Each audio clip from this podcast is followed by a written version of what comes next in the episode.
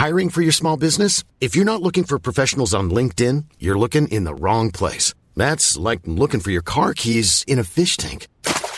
LinkedIn helps you hire professionals you can't find anywhere else, even those who aren't actively searching for a new job but might be open to the perfect role. In a given month, over 70% of LinkedIn users don't even visit other leading job sites. So start looking in the right place. With LinkedIn, you can hire professionals like a professional. Post your free job on linkedin.com slash people today. Palestinians flee northern Gaza after Israel evacuation order. Jerusalem. Palestinians fled in a mass exodus Friday from northern Gaza after Israel's military told some 1 million people to evacuate to the southern part of the besieged territory ahead of an expected ground invasion in retaliation for the surprise attack by the ruling Hamas militant group.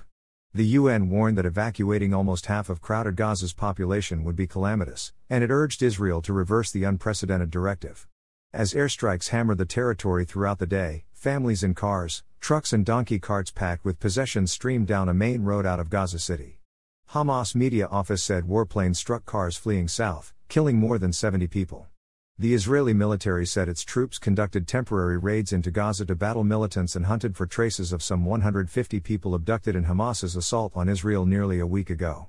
In urging the evacuation, Israel's military said it planned to target underground Hamas hideouts around Gaza City. But Palestinians and some Egyptian officials fear that Israel ultimately hopes to push Gaza's people out through the southern border with Egypt. Hamas told people to ignore the evacuation order, and families in Gaza faced what they saw as a no win decision to leave or stay, with no safe ground anywhere. Hospital staff said they couldn't abandon patients. Unrelenting Israeli strikes over the past week have leveled large swaths of neighborhoods, magnifying the suffering of Gaza, which has also been sealed off from food, water, and medical supplies, and under a virtual total power blackout. Forget about food, forget about electricity, forget about fuel.